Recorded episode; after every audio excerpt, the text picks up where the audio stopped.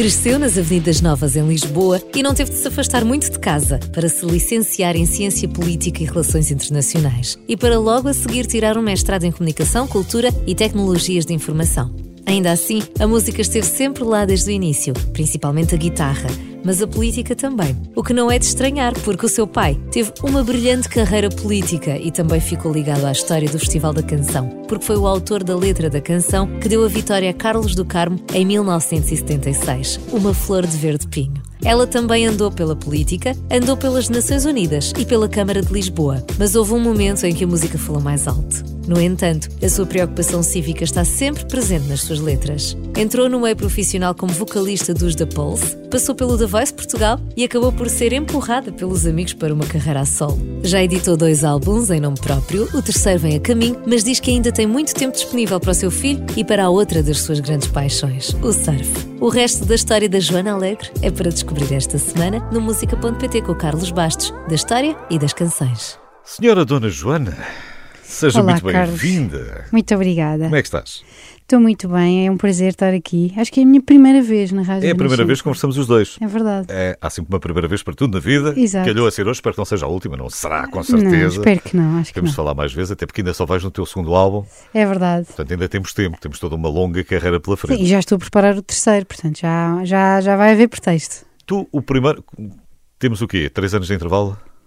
Entre o primeiro e o segundo, acho que sim porque o primeiro foi assim um avanço tímido, ainda não estava bem certa de querer uh, uh, estar na música a 100%. Portanto, foi ali um bocadinho peer pressure de, de, amigos. Tem que ser, tem que Tive ser. sempre um pé na música, não é? Porque isto. Já lá vamos, porque desde que sempre é, começaste. É. Sim. Exato. Um, e depois, e depois pus-me a trabalhar à séria numa outra área, e portanto, o, o segundo álbum vem de uma decisão já. Não, agora vou fazer isto o tempo inteiro. Pronto. Mas demorou tempo entre o primeiro e o segundo. Estas coisas foi um processo. Não, não há tempo. Estas coisas também não têm o tempo, não é? Vou, não, vou tem... começar agora e em agosto eh, está feito. Não, o tempo tem. Para mim, para outras pessoas será diferente, mas para mim tem que ser uma coisa orgânica. E hum, no fundo, o primeiro álbum é, era como eu estava a dizer: foi uma coisa de peer pressure. Eu tinha muitas canções na gaveta e muitos amigos da música a dizer: Não, tu tens de fazer carreira disto, deves fazer um álbum, faz pelo menos um álbum. O Mikel, muito, o Mikel Solnado, muito nessa, na dianteira dessa pressão saudável. Ele é que produziu esse primeiro álbum.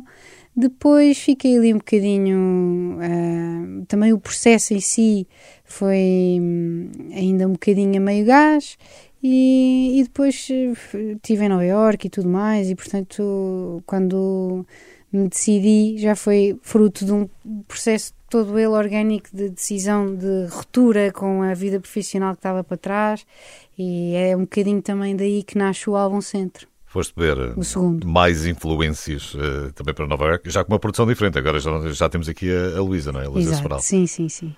A Luísa Portanto, eu...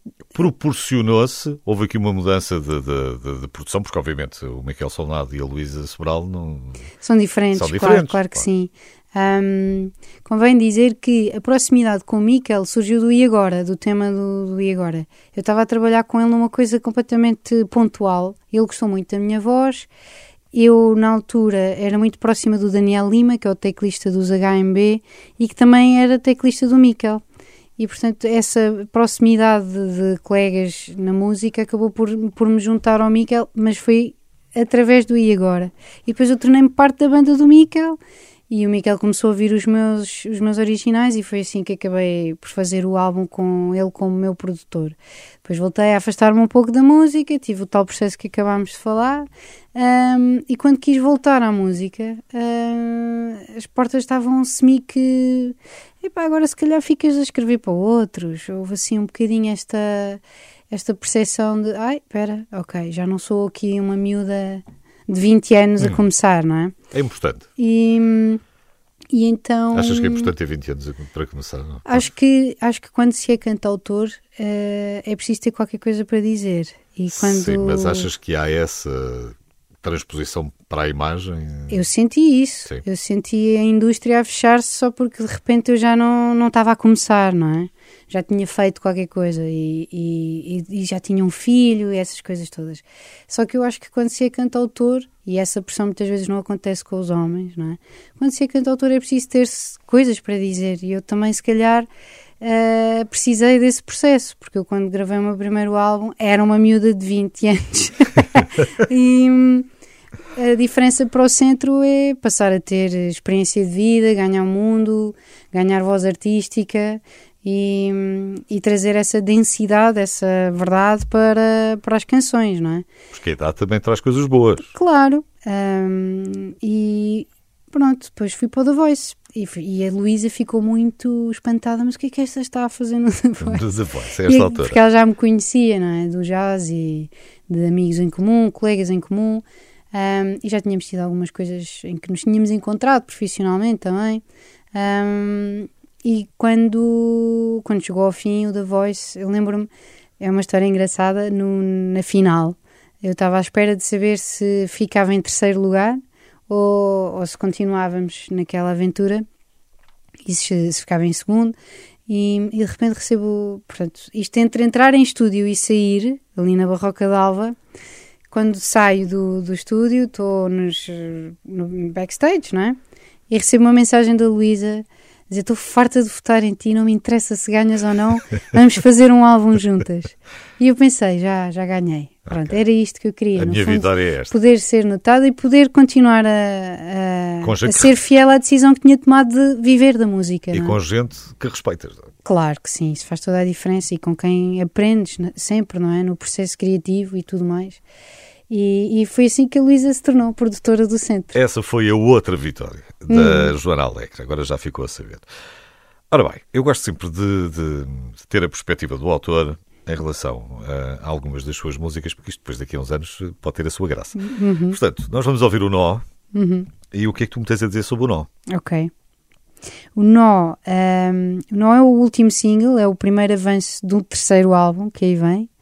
Um, e que no fundo, eu, eu acabo por estar a transmitir um estado de espírito que tem sido recorrente um nó na garganta, não é? Cada vez que se liga à televisão, eu acho que o mundo pós-pandemia está todo do avesso.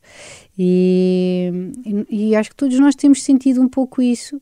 É, eu, eu, não sei se é porque sou músico, não sei se, se há aqui uma sensibilidade, uma hipersensibilidade, uma inadequação à, à dureza da vida, mas eu fico mesmo transtornada com algumas notícias que vejo e um, isso causa-me mesmo aqui um, um, nó na garganta. Então tive que, que o escrever, tive que o cantar, tive que o musicar. E um nó vem daí.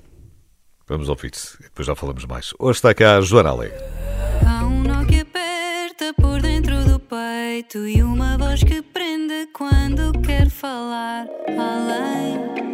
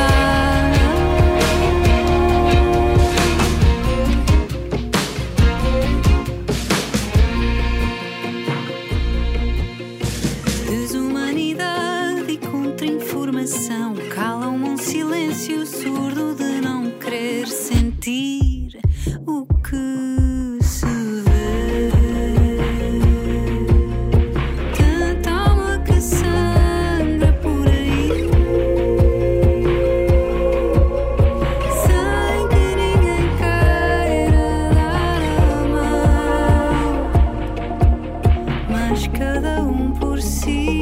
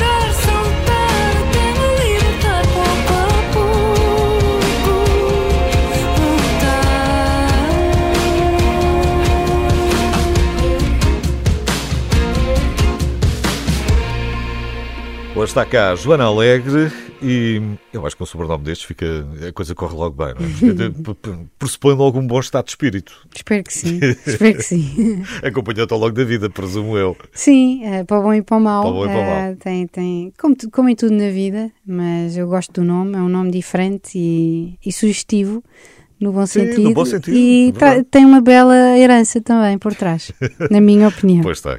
A Joana é filha de Manuel Alegre e, e, e, portanto, há aqui, há aqui também esta junção do nome. Mas, mas, independentemente do teu pai ou não, é, Sim, é, um, é, nome... é, um, é um nome feliz. É, exatamente. É, acaba por ser um nome feliz. A neurolinguística diz que estas coisas importam. Portanto... Pois, lá está. E muito provavelmente importa. Tu estavas-me a dizer há bocadinho que o nó fazia parte já do terceiro trabalho, mas não me disseste se já tinhas nome para o terceiro trabalho ou não. Tenho, e vai chamar-se Luas. Um, a ideia aqui é, como, como tudo em mim é, acaba por ser, tem que ser tudo muito verdadeiro, senão eu não sinto nada do que estou a fazer.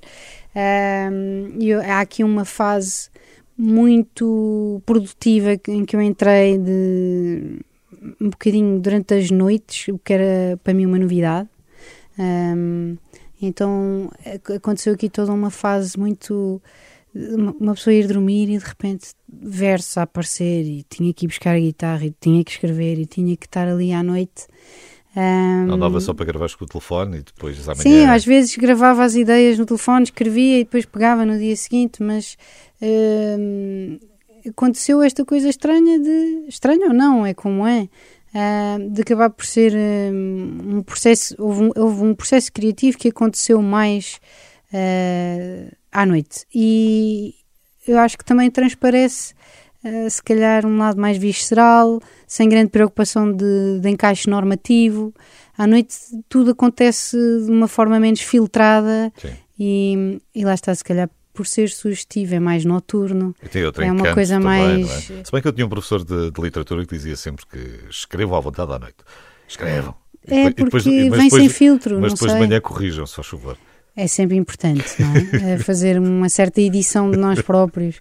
E às vezes deixar passar uns dias. Eu até às vezes tenho que fazer isso. Quando, quando é escrito à noite, tenho que fazer isso, porque é quase como, como se estivesse assim num, num estado intermitente, meio de transe, em que a pessoa está sonolenta e portanto aquilo é ali.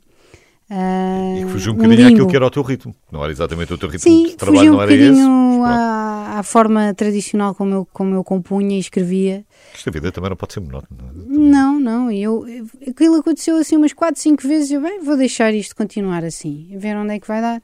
E acabou por, eh, por eh, se definir a si próprio o processo criativo e o álbum tudo o que apareceu era muito reflexo da fase que eu estava a viver uh, e, e, um bocadinho, uh, se calhar, a sentir uma certa ansiedade por onde é que eu vou agora e o mundo está tão difícil e estas, a saída da pandemia e uma entrada numa guerra e, e o facto de ser mulher também muito premente a tudo isto é uma visão de mulher uh, já na casa dos 30 um, neste mundo artista, mãe, mãe. E, e depois, embora não seja um, autobiográfico, eu tentei uh, fugir, porque o centro é muito autocentrado, a própria palavra também Sim. puxa aí, não é? E é muito na primeira pessoa. Este álbum não será tanto na primeira pessoa, é um álbum mais narrativo, uh, daquilo que eu vejo, daquilo que está à minha volta, de estados de espírito, que muitas vezes podem ser personificados por. Uh, pessoas que eu crio, portanto, Sim. personagens que eu crio. Um, é uma evolução também na tua escrita? Eu acho que sim, acho que cada, cada, álbum, Rambo, cada álbum é um capítulo ou cada álbum é um livro ou é um género? Eu acho que cada álbum é um álbum, porque é diferente de um livro, um álbum. Mas tal como num livro muitas vezes acontece, quando é um livro de crónicas ou um livro de prosa lírica ou um livro de poesia que reflita uma fase, Ainda há bocado estava a falar com, com pessoas amigas do Spleen de, Paris, de Paris, que é do Baudelaire, que é, reflete uma temporada que ele passa em Paris, onde está com uma monumental neura. Pronto, e então o livro é só isso. Mas um livro pode ser mais. Um romance, depois às tantas, já é uma ficção, não é?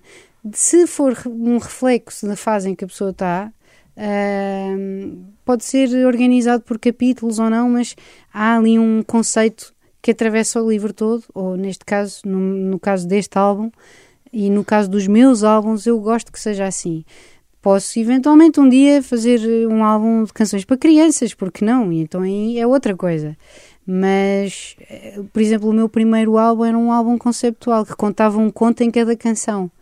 É diferente do centro e é diferente deste. Portanto, tanto o centro como este são um, reflexos de fases que eu passei e que, que depois se espelham, lá está, na, nas canções. Eu fico simples com a pulga atrás da orelha por causa do Baudelaire, porque ele também ele recomendava que devíamos estar sempre bêbados e, portanto. Pronto, mas, mas poesia, eu não recomendo nada poesia, disso. Mas não, era, mas não era disso, mas era de poesia, de amor, de beleza, não era propriamente só de, só de vinho, não é? Claro. Era do resto. É o, tu cresceste em Lisboa mesmo? Uhum. Sim. Lisboa, cidade? Sim, eu sou uma betinha das Avenidas Novas. Novas. Para e, ser mais frontal. E, e... Estás, e estás, também, estás também por aí? Sim, uh, eu fiz, fiz o curso de Ciência Política e Relações Internacionais na Nova, ao mesmo tempo que estava também a estudar no, no Odd Club. Depois fiz um mestrado no ISCTE, portanto, tudo aqui. Fizeste porquê? A música não puxava já por ti? Esse, esse caminho, um, também é, é comunicação à mesma, portanto, a arte certo. e a comunicação misturam-se misturam às vezes um bocadinho. Não, eu, eu tinha Mas... o estigma de ser músico, ou seja, uh, eu ainda venho aqui, apanhei uma fase de transição em que. O estigma em que sentido? Da, da, da, profissão de não ser bem não vista, ser bem de ganhar, vista, ganhar pouco, exatamente, ser uma coisa disso. muito instável, uh, ou seja, era quase, eu sabia profundamente, uh, com todas as células do meu ser, que eu, o meu sonho era viver na música. Desde pequenina que eu, que eu sei que sou música, músico. Antes dizia-se músico, agora diz que já, já, se pode dizer música, enfim. Deixo ao critério de, de quem está a ouvir. Sou bem. Decidir. És música. Um, mas, mas tinha aquele medo terrível de ah, não é bem profissão, portanto, havia muito esse preconceito ainda durante a, a minha adolescência e a minha vida de adulto, a começar a ser adulto, um, havia muito esse preconceito e eu tinha, acabei por desenvolver quase um complexo. Eu sei que sou músico, mas eu não posso ser músico, tenho que fazer aqui um plano B que, que, que faça resultar para, para pronto, para, para, para, subsistir e para poder ter a minha autonomia e tudo mais. Um, e portanto forcei um pouco a barra, andei ali a tentar ser coisas que não era. Uh, para corresponder também às expectativas. E, Mas de alguma forma, quer dizer, o, curso que escolheste de alguma forma dizia tal uma coisa, não foi? Claro que dizia, era sempre áreas de interesse. Sim, não foi ao acaso. Ou seja, eram sempre áreas, áreas de interesse e, e mesmo o mestrado em Comunicação, Cultura e Tecnologias de Informação também deu-me prazer fazer eh, estas formações que eu fiz. Uh, Depois não devias trabalhar era, não devias era a ser consultora foi outra conversa. das novas Exatamente, 5 e não. E tentei, não consegui. Felizmente, porque assim a Joana Alegre uh, foi ter tempo para fazer canções como esta.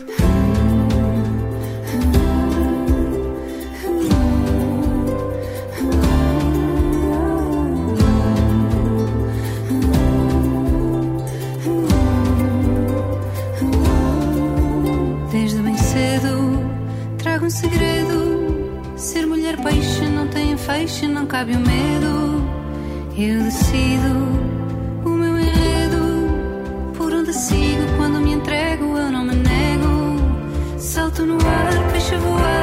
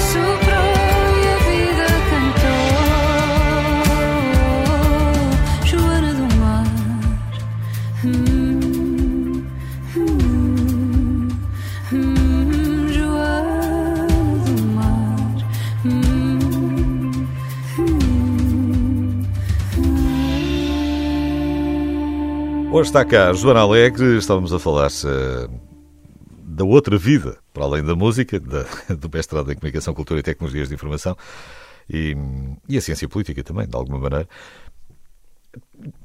Esta coisa da, da, da, política vem de alguma inspiração do, do, do lado do, dos teus pais, ou nomeadamente teu pai, ou não? Vem de uma convivência. Ou é do interesse, do interesse teu genuíno desde sempre? É muito. Eu acho que, que se nós observarmos com atenção, um, é muito comum o background social de onde as pessoas vêm inspirar, rechear a vida os das médicos, pessoas. Os, os, os, os, médicos, filhos de médicos, os arquitetos, que, que, são filhos de arquitetos, os advogados também, jornalistas.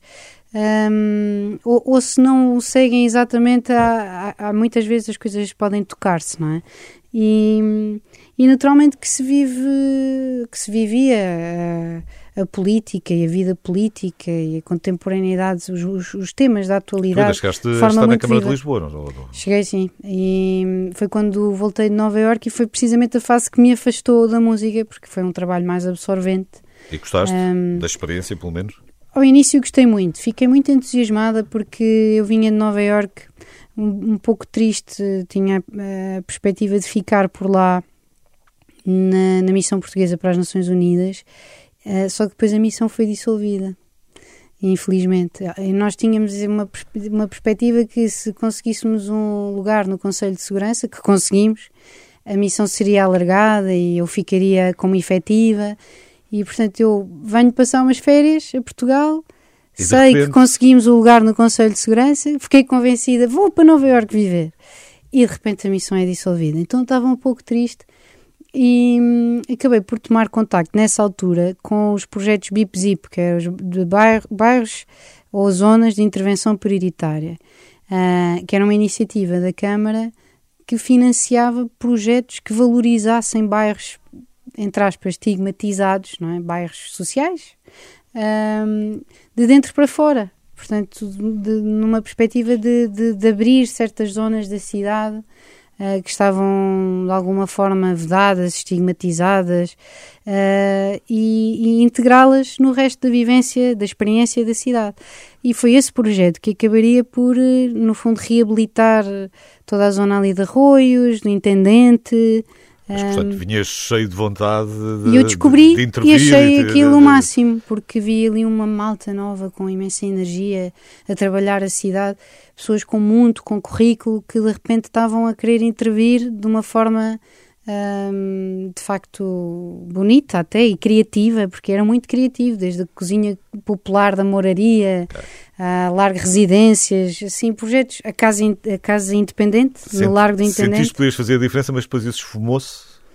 Não, depois durante os primeiros dois anos eu fui convidada a, a eu fazia produção de, de, coisas, de eventos e, e, de iniciativas e fui convidada a produzir uma exposição sobre, sobre este programa no, no Museu Mood um, e depois, no, seguimento disso, fui convidada a integrar o, o gabinete da, da Variação para a Habitação e Desenvolvimento Local. E nos primeiros anos gostei muito do trabalho que estava a desenvolver, achei que podia marcar a diferença, mas depois desiludi-me bastante. Uhum. E, Felizmente, sempre nunca paraste de tocar. Não, mas, mas acabei por, por me afastar daquilo que era um foco numa carreira a solo, não é? Porque não dá para estar em todo é lado. Todo lado tá. E a habitações de desenvolvimento local foi para mim muito, muito absorvente, o tentar ajudar as pessoas e pessoas a ser despejadas e, e essa parte foi muito dura para mim. Uh, a tentar a, a fazer essa casuística e tentar fazer a diferença numa altura em que a cidade já estava a sofrer uma grande pressão da parte de, de, do imobiliário, não é? Daquilo que depois viria a, a, ser o que foi e o que todos estamos a ver, que é a grande crise da habitação que estamos a atravessar. E eu acabei por me demitir porque sentia que não estava a conseguir eh, fazer a diferença a título individual e porque senti que a minha ligação à, à variação que eu estava a acompanhar eh, estava em ruptura, porque eu já não estava de acordo com o que estava a ser feito.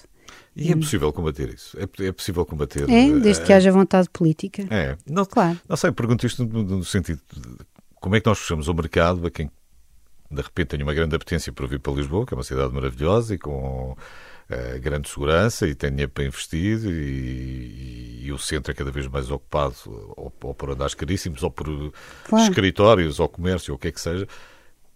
É possível inverter isto?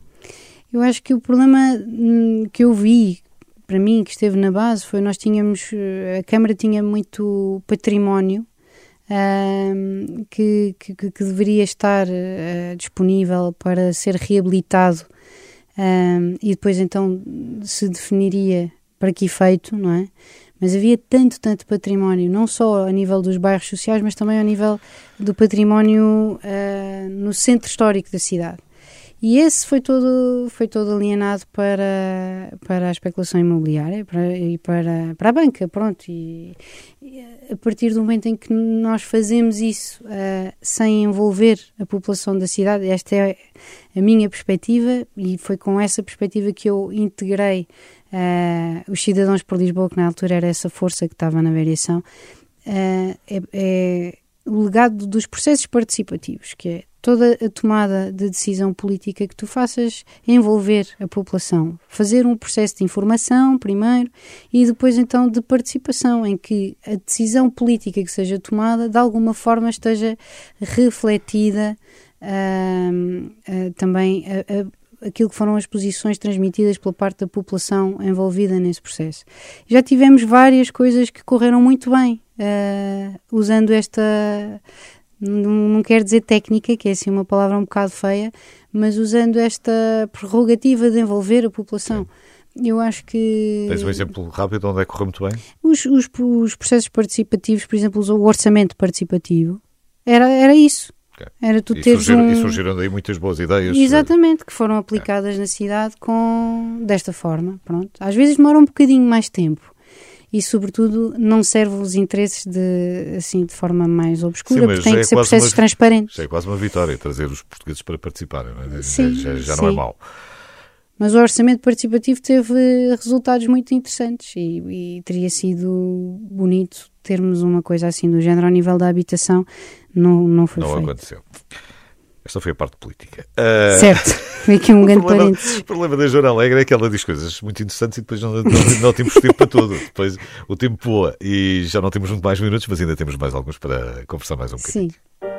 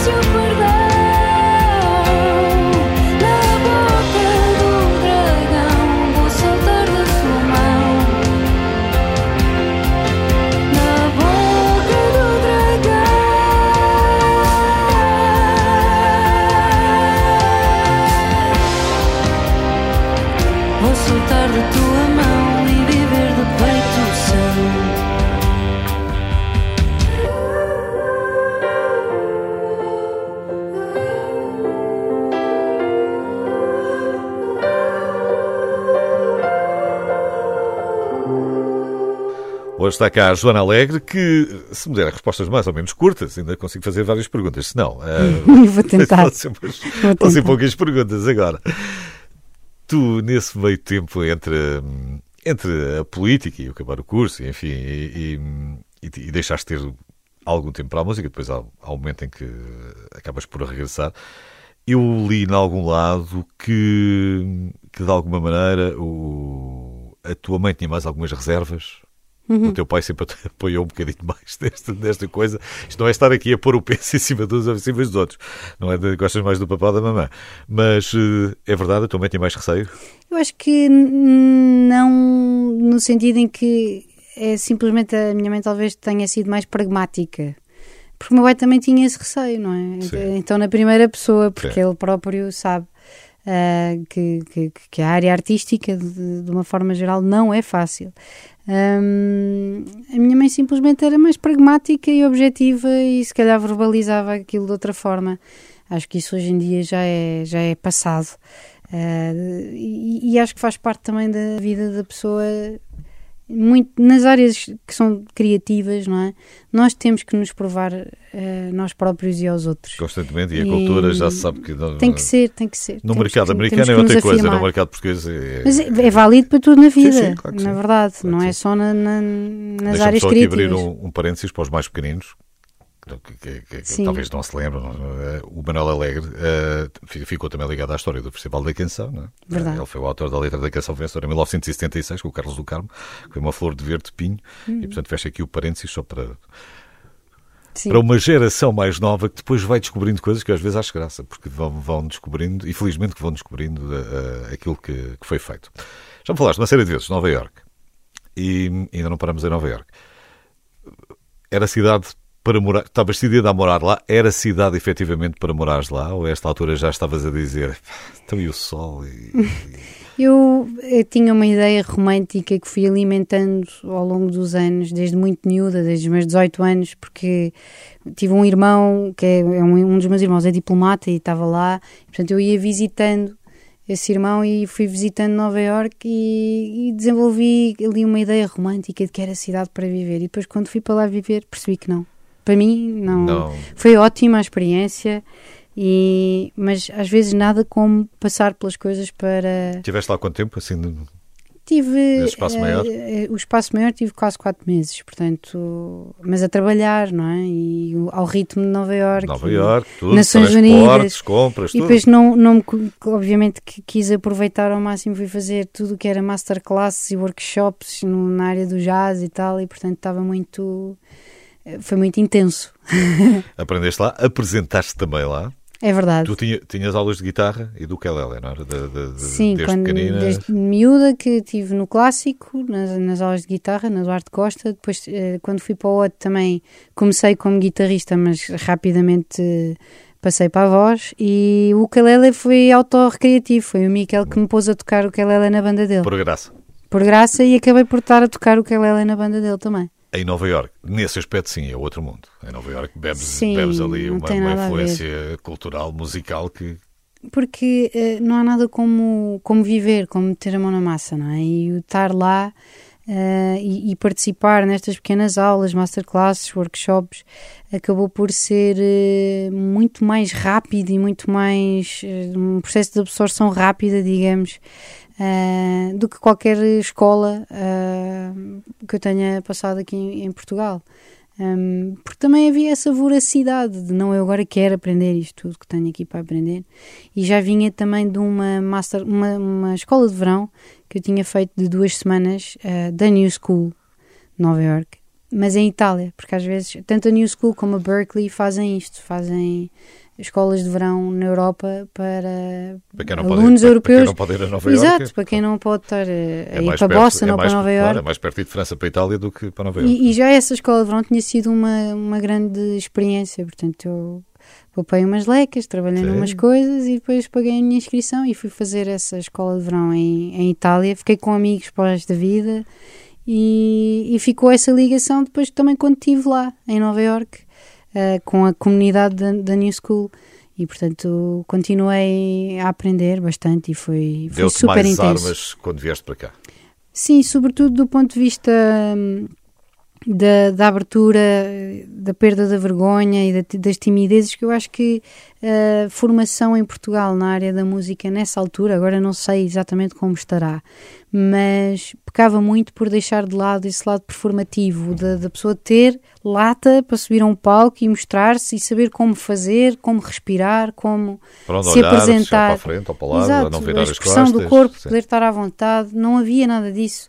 E quando eu estive lá, uh, fiz o workshop multiperformativo da Meredith Monk, fiz uma série de coisas que uh, me mostraram: ah, não, de facto, isto está interligado. Há uma técnica, isto também se aprende. Há, e há um lado inerentemente multiperformativo em todas as artes que sejam Podes performativas. Podes ter o talento, mas tens de trabalhar o talento. Não é? Claro, claro. E, e não é só pegar numa guitarra e tocar e cantar é preciso saber o que é que se faz ao, resto do corpo e como, como estar. Como é que é? isto respira e para, para, como é que sai o som. Saber estar num palco, Sim. não estranhar tudo, não é?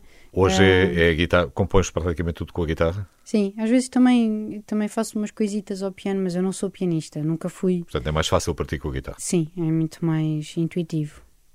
E onde é que fica. Ainda por cima, tu vais para, vais para a minha zona de vez em quando. Onde é que fica a história do. do... Para mim foi bodyboard, não foi? Agora o surf. Sim, o bodyboard foi muito curto. Foi assim uma coisinha, só uma experiência. O, o objetivo foi onde sempre é que fica? De, de, de onde é que isto veio? Diz-me lá. Um, eu... Não é gostar de mar. Gostar de mar eu acredito, pronto, de uma maneira já gostei. Explicando mesmo a origem recôndita da coisa, o meu pai era um grande nadador, foi campeão nacional de natação três vezes. Olha, essa e, parte não sabia. E portanto havia esta coisa do, de, da natação. E por qualquer razão, o meu pai achava que eu era a sucessora da natação, eh, porque achava que eu nadava bem. E portanto eu nadava uh, e a dada altura desenvolvi ali uma coisa com o cloro, tinha umas dores de cabeça horríveis, uma espécie de uma alergia e tive que parar de, de nadar em piscinas e hum, comecei a ir para o mar, porque já tinha essa ligação, portanto foi sempre uma coisa de família, tipo, sempre tivemos uma ligação muito forte à Foz do Orelho e ao mar, ao mar no seu estado mais puro atlântico, mar forte, de, de, de arrebentação em quebra-coco, aquela ventinho, coisa de dar um mergulho. Ventinho, o ventinho do oeste. Exato, aquela coisa de dar aquele mergulho freudiano numa água gelada, com a arrebentação forte. Uh, e daí ao surf foi só um passo, não é? A partir do momento em que eu começo a ter atenção à malta que andava lá no meio das ondas a surfar, uh, quis fazer e quis experimentar. E hum, comecei pelo bodyboard, não, simplesmente não tinha uma prancha de surf, mas assim que pude. Passaste logo? Hum, passei logo. Já passaste tudo muito bem? O teu filho? Não. Que idade é o teu filho? Não sei. O meu filho está com 6 anos. Ah, Fez é agora há pouco tempo. Ainda é pequenino, mas eu, eu acho que forcei um bocadinho ali a barra, porque tentei pô-lo muito novinho e ele agora está assim um bocadinho reticente. Vou ter que o deixar estar durante uns tempos. Ondas mais se... pequeninas e começar, a, e começar outra, vez, eh, outra vez do princípio. Joana, gostei tanto desta conversa. Obrigada, Carlos, obrigada. Foi gostei das bom. músicas também e, e, espero que um dia destes eh, nos encontremos outra vez, porque agora já estás a trabalhar no Luas, que, que é o seu terceiro álbum, uhum. e portanto vamos ouvir falar dele durante, espero durante, durante os próximos espero tempos. que as pessoas gostem, sim. Muito, Muito obrigada, Carlos, foi um prazer, um gosto. Tantas marés de contratempo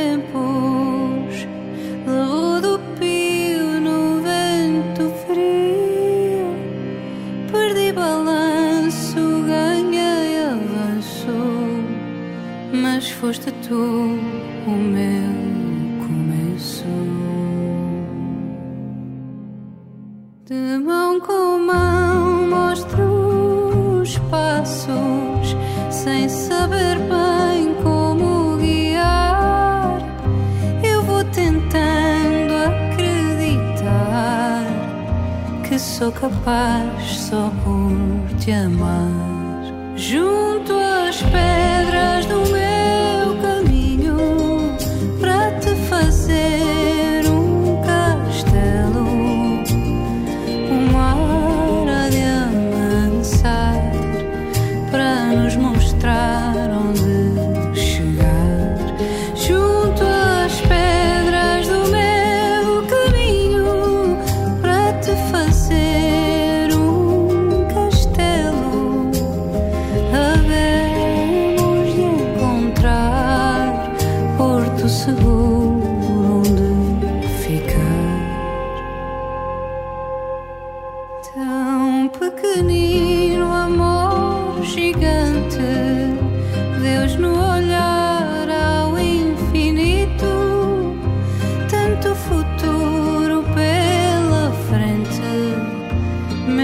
meu